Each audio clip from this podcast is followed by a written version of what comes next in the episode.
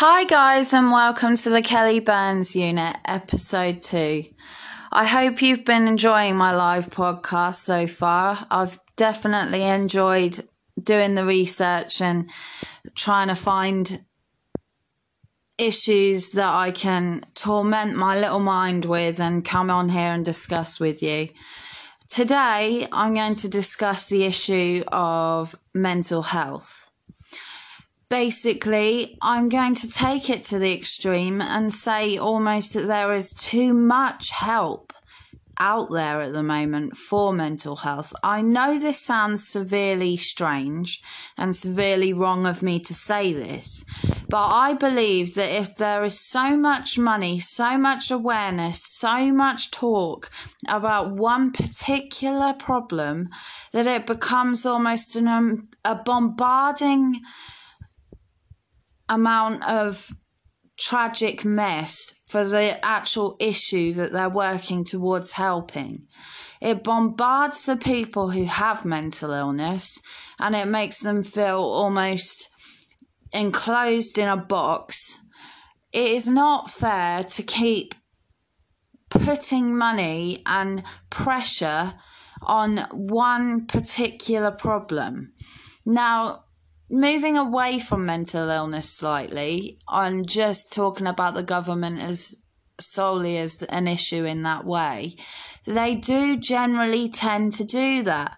For a while, they will talk about one main issue in in the Houses of Parliament, and they will totally pile up a load of issues and nonsense and government funding for just too many not enough things. They they do it on just the things they want to pick out. They don't fund what they're not even thinking about. There's things out there that they are not thinking of funding that are becoming more of a problem and they don't even realize it i mean what about all the issues when it comes to say health that people really hide, you know, that people will always really hide, that are way too afraid to talk about. What about drug issues? People with drug issues are way too frightened to reach out and get help. And this is because they get involved in a life that drags them under and get involved in a life that they just cannot speak out because if they do, they're afraid they'll get in trouble. And, you know, there's abuse as well. If someone's been abused and they're constantly being mentally abused by other people as well, if they, if, for example, if they know that the person's been abused and they continue to abuse them because of this reason. And that is something extremely hard to talk out about.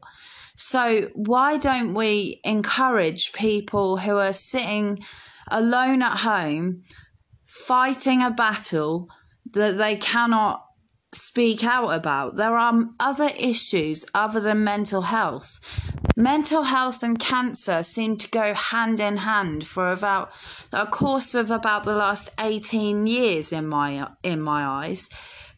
If you look back in history of how the NHS and the services and the police and everything and the governments have been handling these two issues. They've gone so over the top about how to keep m- money coming in for these two problems and these two health issues. And it's upsetting for people who have problems besides this I mean, I have a friend that is now beginning to start up charity work in um, getting more people to notice people that have chronic illnesses.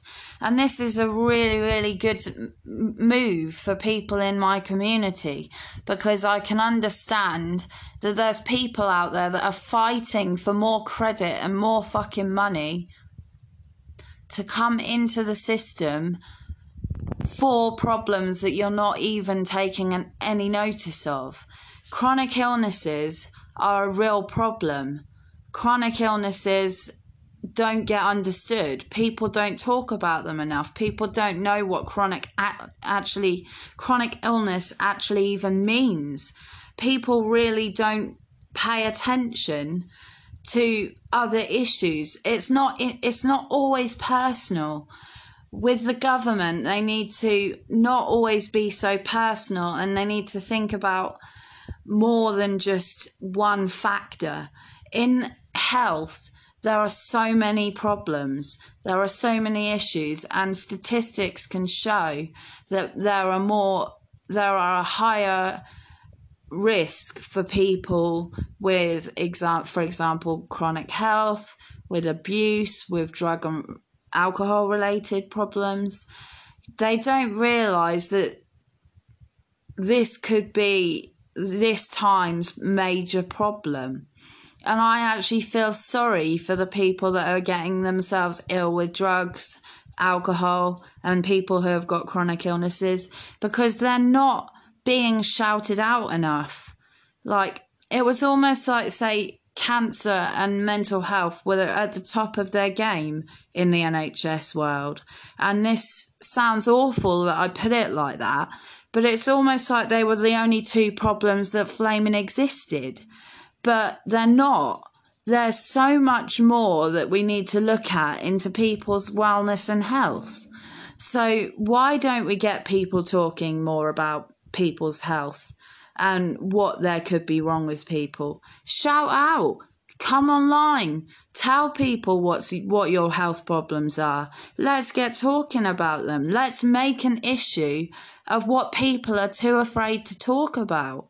Because the ones that people are afraid to talk about are not the forefront of help because they're not talking about it.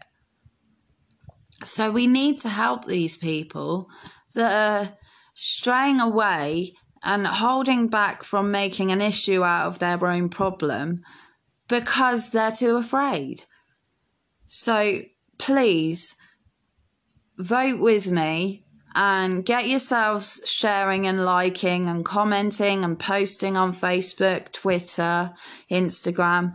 Get people talking about health because at the moment, People's health is extremely important. During a pandemic, it is even more important. And people are not listening to themselves or other people about their general state of health. And we need to improve it. We need to ask people how they're feeling. And we need to find a, a better response for the people who are not being heard.